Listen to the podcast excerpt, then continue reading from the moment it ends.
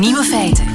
Dag, dit is de Nieuwe Feiten podcast van woensdag 24 april 2019. In het nieuws vandaag een geval van astrologische discriminatie. In Amerika meer bepaald. Een kandidaat roommate is er afgewezen omdat hij het verkeerde sterrenbeeld had. Steenbok. Het stond nogthans duidelijk in de huuradvertentie. Geen steenbokken. Want die steenbokken die staan bekend als allesweters. Ze zijn medogeloos en neerbuigend. Het zijn weliswaar goede managers en ze zijn gedisciplineerd, maar moeilijk om mee samen te leven. Einde citaat. De afgewezen huurder trok naar de rechter. Maar zijn eis werd afgewezen, want discriminatie in de huisvestingswetgeving is zeer goed omschreven.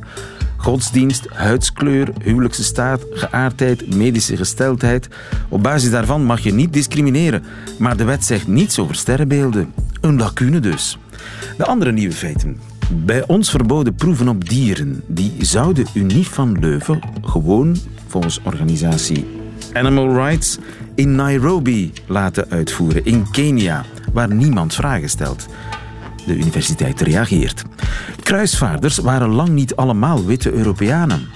Nog lang geen zomer, maar nu al dreigt een watertekort en de enige echte Europese mengtaal, het Bolse, dreigt te verdwijnen. De nieuwe feiten van Bas Birker hoort u in zijn middagjournaal. Veel plezier. Radio 1.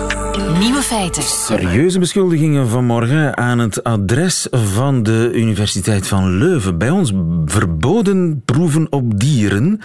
Die zouden UNIF gewoon in Nairobi laten uitvoeren, in Kenia, waar niemand vragen stelt. Ja, daar worden dieren maanden en soms zelfs jarenlang gewoon in krappe individuele kooitjes uh, gehouden voor hun dierproeven. Dus uh, zo zie je maar, de regeltjes in, in Kenia stellen natuurlijk niks voor uh, in, vergelijking met de, in vergelijking met de voorwaarden die, die we hier normaal gezien zouden stellen. U hoorde de stem van Hermes Sanctorum, zoals die klonk vanmorgen in de ochtend. Hermes Sanctorum, onafhankelijk Vlaams parlementslid. Goedemiddag, chef Arnoud.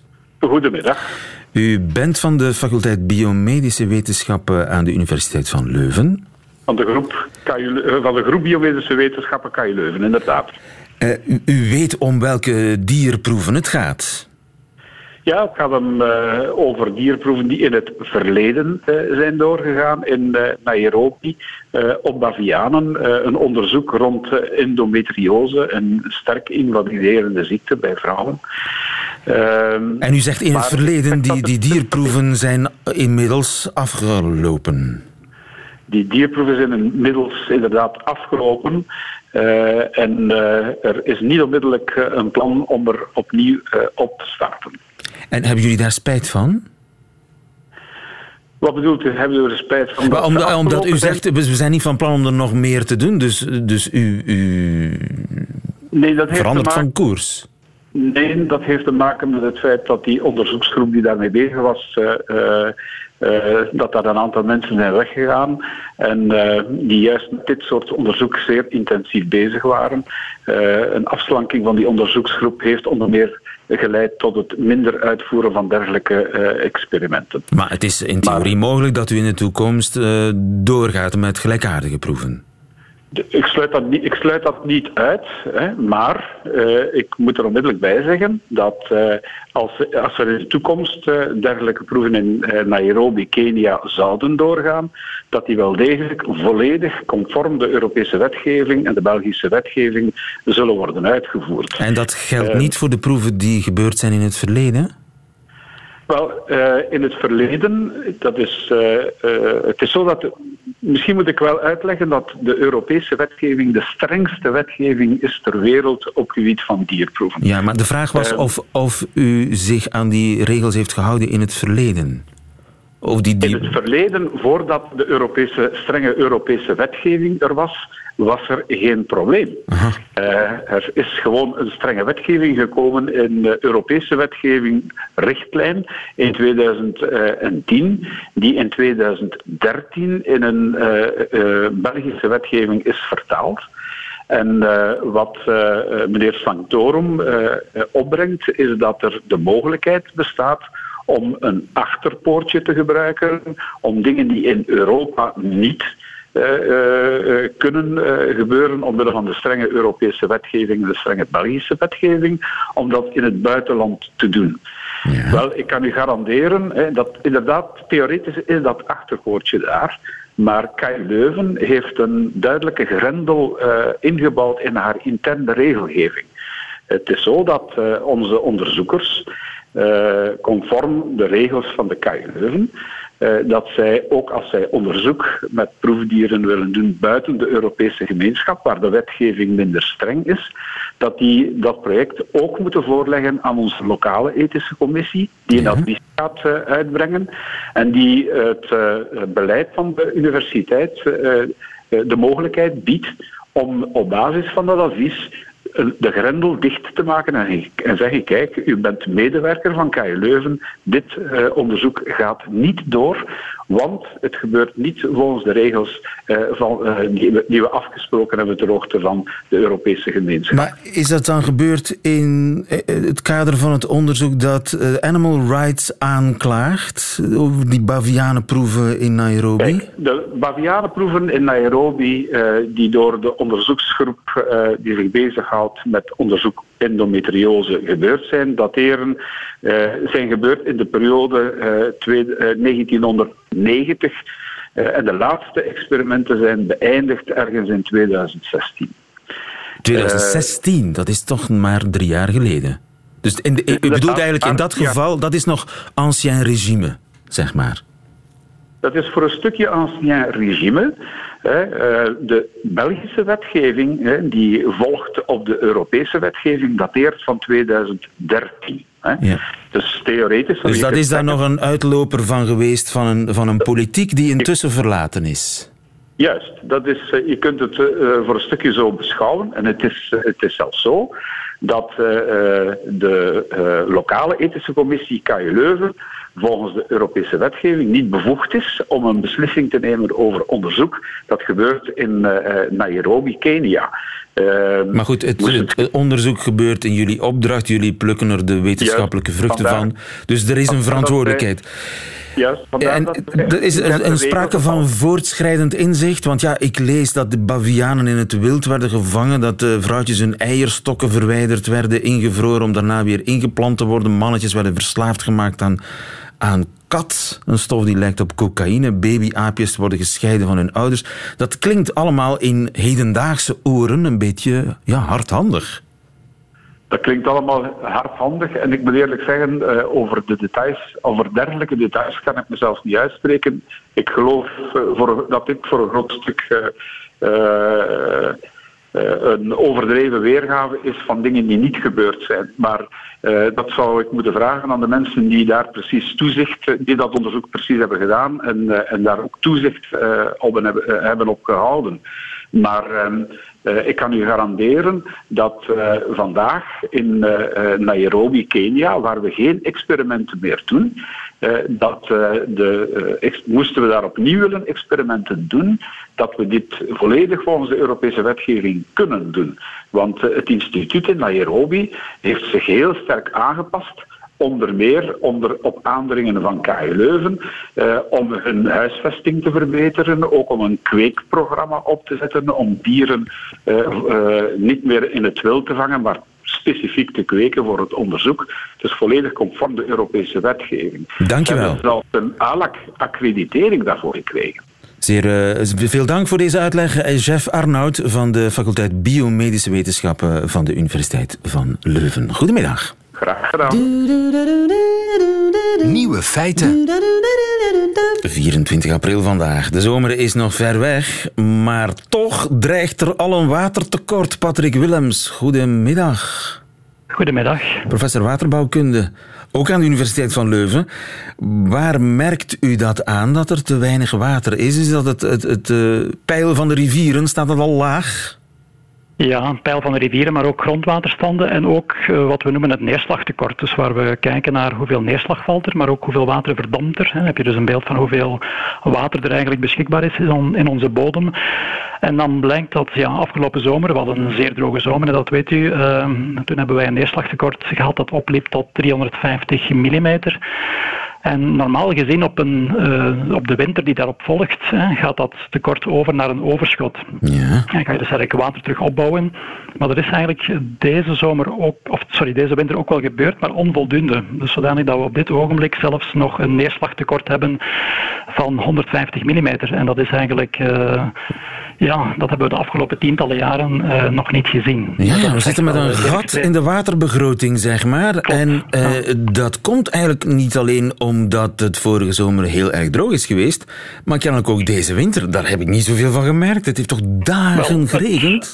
Het heeft inderdaad wel wat geregend, maar eigenlijk niet voldoende om die grote tekorten die we afgelopen zomer hebben opgebouwd, om die te compenseren. Dus die zijn wel gecompenseerd. We zijn van 350 mm naar 150 mm gegaan, maar ja, niet minder dan dat. En dus normaal gezien bouwen we in de winter ook een overschot op, hè, waardoor we eigenlijk eh, extra reserves hebben voor de komende zomer. Maar dat is eigenlijk nu onvoldoende gebeurd. Maar zouden we kunnen zeggen dat het een, een droge winter eh, is geweest of een normale winter is geweest? Terwijl we eigenlijk een het was een normale winter. Het was een normale winter, ja, klopt. Maar we, we hadden eigenlijk een, natte winter nodig. Een zeer natte winter. En na die winter uh, zagen we van, kijk, die neerslagtekorten zijn eigenlijk nog altijd uh, groot. We hebben eigenlijk een zeer nat voorjaar nodig of een natte, een natte zomer. Dat voorjaar is nu ook droog, uh, dus hopen we nu eigenlijk nog op een zeer natte zomer. Nu, het kan best nog zijn, hè. het kan best zijn dat het deze zomer redelijk wat regent en dat er eigenlijk geen probleem is. Maar als die zomer opnieuw droog is, zoals die vorig jaar ook was, ja, dan hebben we echt wel uh, op, dan gaan we opnieuw richting uh, waterschaarste, watertekorten en nog veel extremer dan we vorig jaar hadden. Nou ja, want we beginnen al met een tekort. Ja, dus inderdaad, er is een uh, historische uh, achterstand, dat klopt. Dus uh, dat is iets wat we de afgelopen tientallen jaren eigenlijk ja, niet, niet gezien hebben. Dus, dus we, we staan al zwaar in het rood en we moeten nog aan de, aan de zomer beginnen. schets eens een beeld. Stel, wat ik wel verwacht, dat het gewoon net als de voorbije jaren een redelijk droge zomer wordt. waar eindigen we dan? Ja, dat is ook de vraag die wij ons ook stellen. Dus we hebben daar ook niet, niet direct een heel goed zicht op. Komt er dan nog water uit de kraan? Wel, dat zal natuurlijk ervan afhangen van hoe droog het precies zal zijn. Um, nu, vorig jaar hadden we al een sproeiverbod, hè, dat weet u. Was er ook een captatieverbod voor, uh, voor landbouw enzovoort. Um, wel, dit, wel, als de, de, de, zomer droog wordt, gaan we dus opnieuw die richting uit en mogelijk nog, nog veel extremer. Um, maar is het denkbaar dat, dat, dat op een gegeven moment echter het water niet meer uit de kraan komt? Dat kan, dat kan. En dat, uh, nu, het is zo dat, dat weten mensen eigenlijk niet zo, denk ik. Maar we zijn eigenlijk wel heel gevoelig hier in Vlaanderen voor droogte. En dat heeft te maken met onze hoge bevolkingsdichtheid. Dus we zijn eigenlijk met veel mensen op kleine oppervlakten. Dus het regent voldoende. Maar als je dat, die regen deelt door het aantal mensen, kom je eigenlijk aan relatief weinig water beschikbaar per persoon. Nu, op dit ogenblik hadden we daar eigenlijk niet zoveel last van, omdat het klimaat vrij stabiel was. Maar door klimaatevolutie zien we toch wel dat uh, die, ja, de, de, droge periodes langer worden, uh, droger worden. En dus je krijgt een, een, toenemende frequentie van dit soort uh, droogtes. Um, en we zijn daar totaal niet op voorbereid? Daar zijn we eigenlijk niet op voorbereid. Nee, dat klopt. Nu, vanuit de wetenschappelijke hoek waarschuwen we daar al wel een tijdje voor, omdat klimaatprognoses dat al langer aangeven. Nu, dankzij de droge, oh, dankzij aanhalingstekens dan, eh, de, van eh, de droge zomer van vorig jaar zijn er nu wel acties eh, op touw gezet. Dus de Vlaamse overheid werkt aan een droogteplan. Er zijn ook provincies zoals Limburg, West-Vlaanderen die zelf initiatief nemen om uh, te kijken, ja, wat moeten we nu uh, gaan doen? Om ja, wat moeten we gaan doen? Kunnen we op korte termijn iets doen? Nu al zuinig zijn met Wel, water? wat ik sowieso zou doen is nu nog, ja, nu zeker geen water verspillen. Hè. Dus uh, zeker geen, laten we zeggen, leidingwater rijkelijk over de gazon laten vloeien, zoals sommige mensen al gedaan hebben de afgelopen dagen. Dat zeker niet, hè, want je moet die reserves sparen. Maar ook mensen die een regenwaterput hebben. Je zou zeggen, oké, ik heb een regenwaterput, ik heb toch genoeg regenwater, het zal wel weer regenen. Wel, je moet daar toch voorzichtig mee blijven. Ik zou toch niet te veel van het regenwater al gaan verspillen. Um, en proberen van die regenwaterput zoveel mogelijk um, vol te houden. Hè. Ja. Uh, en, en, op grotere schaal en langere termijn kunnen we, ja, we kunnen moeilijk, uh, zoals de elektriciteit uit Duitsland en Nederland, Frankrijk halen, kunnen we moeilijk water uh, overpompen uit het buitenland, toch? Wel, eigenlijk doen we dat al voor een stukje. Dus ah. een, deel van Vlaanderen wordt eigenlijk bevoorraad van water wat van de Maas afkomstig is. En Maaswater is eigenlijk water wat in Frankrijk, Nederland, oh, sorry, uh, Frankrijk en Wallonië neervalt. Ja. En dat importeren we eigenlijk vanuit, uh, vanuit die regio. Uh, maar grotere reservoirs aanleggen, is dat een optie? Ja, wel, we gaan inderdaad richting meer structurele maatregelen. Dit is inderdaad één mogelijkheid van dus tijdens uh, winterperiodes en natte periodes meer water te stockeren, om dat tijdens droge periodes te kunnen gebruiken. We kunnen ook onze rivieren wat uh, slimmer gaan aansturen. We kunnen ook wat slimmer omgaan met uh, ruimtelijke planning, met onze verharding. We leggen heel veel verharding aan, waardoor dat regenwater niet in de bodem kan incijpelen en ook grondwaterreserves minder snel kan aanvullen. Bovendien, meer verharding zorgt ook weer voor meer wateroverlast. Dus het, is eigenlijk, het zijn twee problemen die daaraan gelinkt zijn. Ja. Dus um, meer ja, proberen water te laten incijpen Betonstop, in de bodem, die... Betonstop, dat was daarvoor bedoeld toch? Hè? Maar, uh... Dat was daarvoor bedoeld dat je inderdaad dat grondwater kunt gaan hergebruiken. Ook, um, en ook veel meer inzetten op hergebruik van water. Dus... Uh, water wat afkomstig is van zuiveringsinstallaties of van bedrijven die licht vervuild ehm, afvalwater produceren en van dat eventueel lichtjes terug te gaan zuiveren en dan te gaan hergebruiken voor toepassingen waar het, waar het voor kan dienen. Dus altijd we moeten het beschouwen als iets heel duurs, als een chic luxe product. Ja, dat is zo wel. Uh, water is eigenlijk bron van leven. Uh, ik heb net proberen uit te leggen dat het zeer schaars is, zeker in onze regio, hè, met een hoge bevolkingsdichtheid. Uh, we hebben zeker geen teveel aan water. Dus we moeten daar zeer zuinig mee, mee omspringen. Um, ik beloof het. Meneer Willems, ik beloof het. Ik zal uh, zeer zuinig uh, de wc doortrekken. Dank je wel. Uh, dat we daar allemaal inderdaad... we geven het goede voorbeeld. Dank je wel, professor Willems. Goedemiddag. Ja, dag.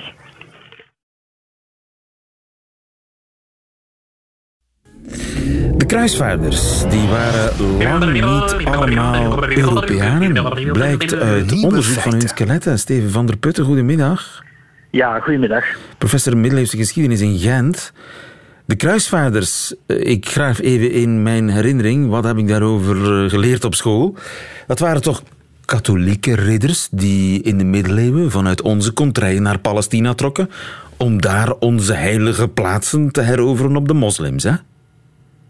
Ja, dat klopt. Dat is het, uh, traditionele verhaal natuurlijk. Het klopt natuurlijk wel dat er um, ja, op een bepaald ogenblik een beweging ontstaan is, een politieke en militaire beweging om bepaalde heilige plaatsen hè, van het, uit de Bijbel, uit het Nieuwe Testament en uit het Oude Testament het graf van te Jezus. veroveren ja, het graf van Jezus, de Olijfberg en weet ik wat allemaal.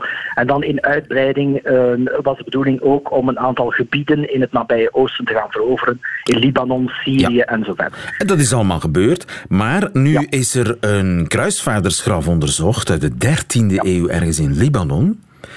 En van de negen skeletten in die put zijn er drie Europees. Vier andere zijn lokaal. En twee resterende hebben de gemengde roots. Wat moeten we daarvan denken?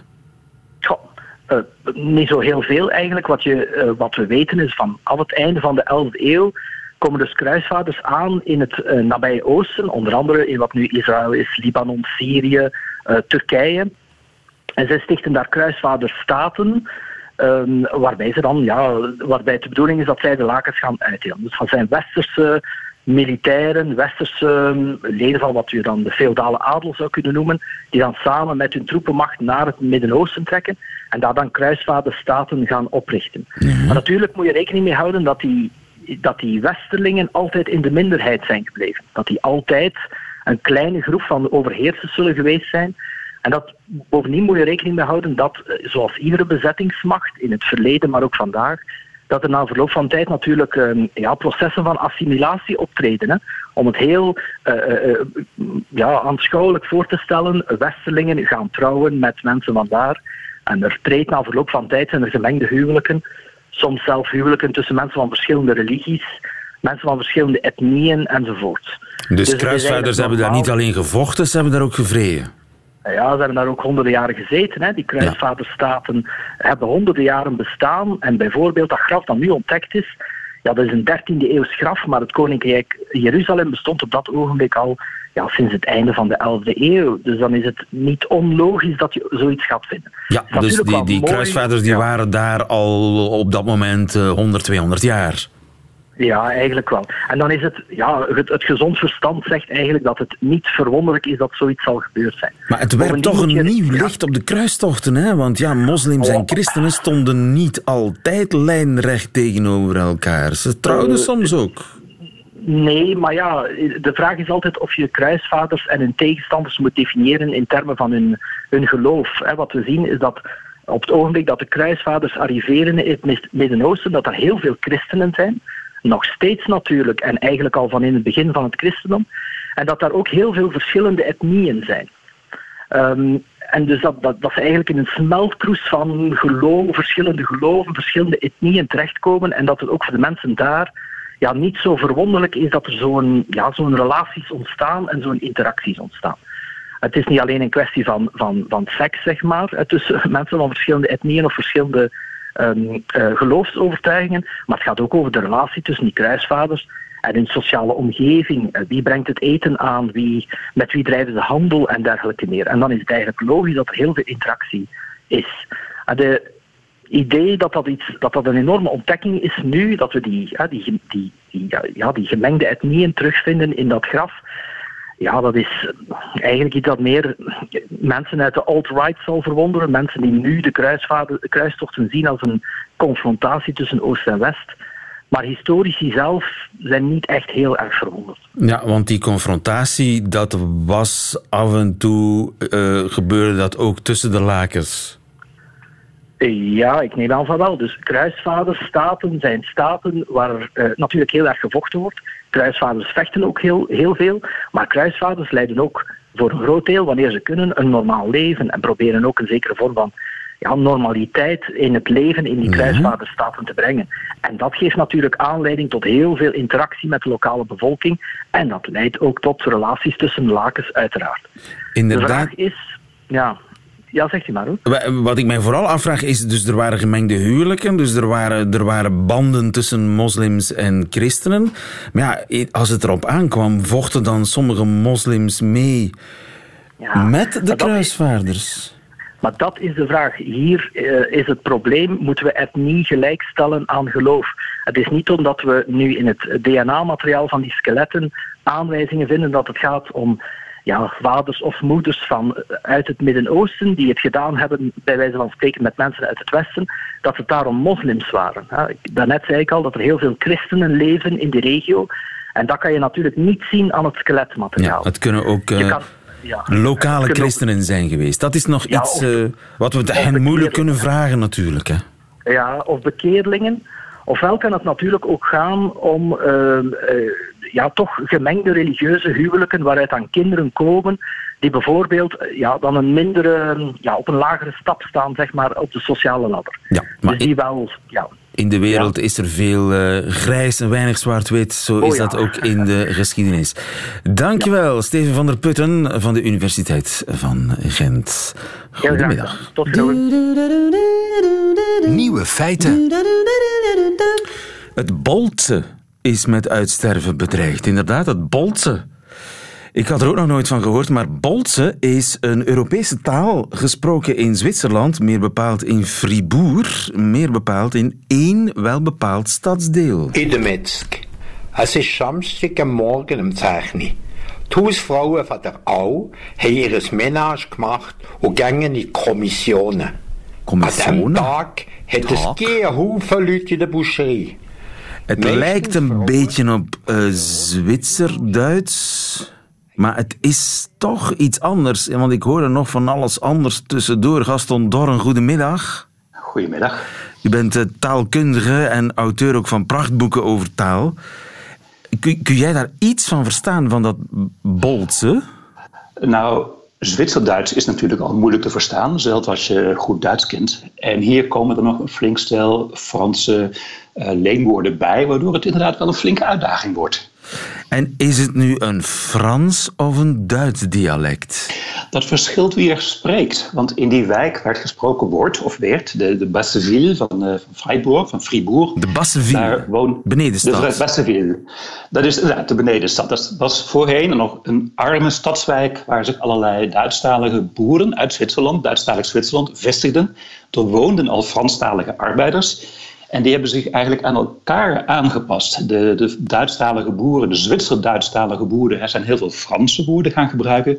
Maar die Franstalige arbeiders zijn ook heel veel Duitse woorden gaan gebruiken. Maar je bleef wel altijd horen aan mensen of ze van huis uit Frans of Duitsstalig waren. Dus deze meneer die ik zojuist hoorde, dat moet volgens mij een Duitsstalige Zwitser zijn. Dat kan bijna niet anders. Dus er is meer dan één Bolse?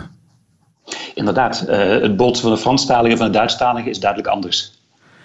En dat is ontstaan doordat heel veel boeren naar uh, de stad trokken. Dat, dus dan spreken we over de industriële revolutietijd, over de nog niet zo lang geleden. Dan hebben we het over de 19e eeuw. Toen uh, zijn inderdaad veel boeren naar uh, Freiburg getrokken. En in de jaren 70 van onze eeuw, sorry, van de vorige eeuw, van de 20e eeuw, toen is die stadswijk gerenoveerd, toen is de bevolkingssamenstelling fel veranderd, er kwamen rijkere mensen bij en sindsdien is dat Boltse ook eigenlijk ja, stervende, zeg maar. Ja, want nog een handvol mensen spreekt het, omdat eigenlijk ja, de functie is uh, aan het verdwijnen, dus die taal verdwijnt. Inderdaad, het was heel sterk een identiteitstaal van de mensen in die wijk. En kijk, het woord taal heeft natuurlijk veel betekenis. Hè? Je hebt ook computertaal en beeldtaal enzovoort. Het is echt een, een een variant op het Zwitserduits of een variant op het Zwitserse Frans, al naar gelang wie er aan het woord is. Het is niet een taal in de zin van zoals het Nederlands een taal is of het Pools enzovoort. En uh, welke taal komt daar nu voor in de plaats? We zitten in Fribourg, wat een, dat is een tweetalige stad. Dat klopt. Uh, dus ook daar zal gelden dat uh, de Franstaligen weer gewoon Frans spreken, de Duitsstaligen Zwitserduits spreken. En in Zwitserland zijn meestal, eh, net als in België geloof ik, de Franstaligen minder tweetalig dan de mensen aan de andere kant van de tafelgrens. En het gevolg is dat de Duitsstalige Freiburgers of mensen in Fribourg wel Frans spreken, maar meestal niet omgekeerd. Ja, ja. Overigens, over mengtalen gesproken, uh, het Brusselse dialect, is dat ook zo'n mengtaal?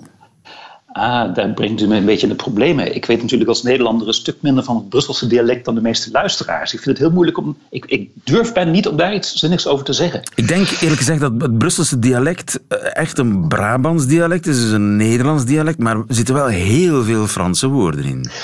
Nou, ik, ja, je zou het een mengtaal kunnen noemen, maar het is wel een ander type mengtaal. Want het is dan nog steeds duidelijk, uh, laat ik zeggen, Nederlands hè, of Germaans, of hoe je het wil zeggen. Uh, met veel Frans erin. En dat gebeurt heel veel. Er bestaan heel veel in allerlei taalgebieden. Er zijn niet zo heel erg veel mengtalen in de wereld. Uh, en in Europa heb ik er eigenlijk geen andere gevonden. Wel in, in andere werelddelen. Ja, want in Brussel bijvoorbeeld zijn de Franstaligen, ja, die, die spreken die mengtaal, we spreken geen Brussels. Brussels is echt iets Nederlandstalig. Zoals uh, Raymond Goethals, de bekende... Maar ze doen toch nu lul en ze zijn toch gekwalificeerd. Nee. Ze zijn toch gekwalificeerd. Dat is typisch Brussels. Dat is de, de bekende voetbaltrainer. Gekwalificeerd zijn in plaats van gekwalificeerd. En dan heb je natuurlijk dit, hè, dit taaltje. Aber was tram?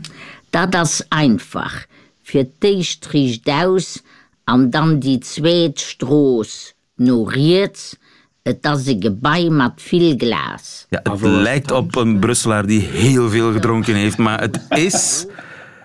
Letzenburgs, hè? Uh, is, oh, is het uh, Luxemburgs? Ja, dit is Luxemburgs, ja. Letzenburgs. Maar ook daar geldt weer voor dat het in feite een, ontstaan is als een Duits dialect onder Franse invloed. Maar Kijk, het bijzondere van het Bootse is dat beide bevolkingsgroepen, de Duitsstaligen en de Franstaligen, het met elkaar spreken. En in Luxemburg spreekt gewoon iedereen Luxemburgs. Uh, dat is toch een andere situatie. Ja, het is echt een soort ja, uh, lingua franca eigenlijk. Een, een soort gemeenschappelijke, kunstmatige taal. Die... Weet je, in Limburg heb je toch het Citees? Wat maken? Wat maken? Zo, zo. Het mooie is gewoon stijl. Stijl. Ja, het Citees, daar moest ik inderdaad ook aan denken. Uh, daar, dat is natuurlijk op basis van het, Limburgs-Nederlands, zeg maar. Het, het, het, Nederlands van Limburg. Met dan heel veel Italiaans erin, een beetje Spaans en Grieks en kennelijk zelfs nog wat Marokkaans en Turks. Maar de basis blijft het Nederlands. Dat, dat is dan, ja, ik blijf het herhalen, dat Bolse is echt wel bijzonder. Bolse, een echte mengtaal, misschien zelfs de enige in Europa die uh, ja, op het punt staat om te verdwijnen. En dat is toch wel jammer. Ik had er nog nooit van gehoord. Helemaal nieuw voor mij. Gaston Dorren, dankjewel. Goedemiddag. Uh, graag gedaan. Goedemiddag. Radio 1. Het middagjournaal nu met de Nederlandse Belg Bas Birker. Nieuwe feiten. Middagjournaal. Liefste landgenoten. Om mij voor te bereiden op het vaderschap heb ik vijf jaar geleden kosten nog moeite gespaard. Ik kocht boeken waarvan ik soms de achterkant las en volgde zelfs een cursus stil wegsluipen van slapend nageslacht bij de Vlaamse Ninja Liga. U hoorde daar nog nooit van. Kun je nagaan hoe goed die mannen zijn. Maar niets heeft mij voorbereid op het proefstuk van diplomatie en creativiteit dat het organiseren van een kinderfeestje is. Allereerst is er de datum. Van mijn kleuter mogen er geen grote mensen op het kinderfeest zijn, dus vierden we zondag al haar verjaardag bij mijn schoonouders. Maar daar kon mijn familie niet bij zijn, dus komen die deze zondag. Het kinderfeest is dan op 4 mei, de dag dat het in Nederland dodenherdenking is. De minuut stilte gaat welkom zijn. Dan is er de gastenlijst. De ongeschreven regel is dat je kindjes uitnodigt naar wiens feestje je eigen kroost ook mocht gaan. Maar onze dochter is populair. Ik ga niet koek happen met twintig oversuikerde kleuters. Dan zit ik nog liever een dag naast Ben Weits met één witte en één gele laars in het pak van Corneel van Oosterwil. Het compromis is een maximum van 10 kindjes van school. Die krijgen discreet via de juf een uitnodiging in een boekentasje om teleurstelling bij de niet uitverkorenen te voorkomen. Die wordt nu uitgesteld tot de schoolpoortmama's ontdekken dat er een feestje bij de Birkertjes is waarvoor een oogappel niet is uitgenodigd. Sorry, mevrouw Peters, dan had Jordi maar geen intolerantie moeten hebben voor koemelk, gluten en zindelijkheid. De gastenlijst voor een kinderfeest maken is moeilijker dan een coalitie smeden tussen PvdA en Vlaams Belang. Dan stel je alleen de kiezers teleur. Die zie je niet dagelijks aan de schoolpoort. Tot slot is er de activiteit. Wat doe je 2,5 uur lang met een dozijn kleuters? Ik ren harder weg van binnenspeeltuinen dan Tanja Deksters van haar verantwoordelijkheden. En na het te goed verstopte paasei-debakel van dit weekend mag ik van mijn lief geen speurtocht uitzetten. Gelukkig bracht de minister van Verkeer me gisteren op een idee. Het wordt een educatieve middag met een mascotte. Corneel van Oosterweel. Op weg naar het feest komen alle kinderen in een wegomlegging van een uur en een half. En als iedereen er is, legt de mislukte vogel uit dat het springkasteel heraangelegd moet worden. Maar dat we volop inzetten op openbaar vervoer. En dan wordt iedereen te laat thuisgebracht door buschauffeur Ben met twee witte lazen, waarvan er één op mysterieuze wijze geel is geworden. Dat is niet erg, Ben, spreekt mijn dochter. We hebben allemaal wel eens een ongelukje.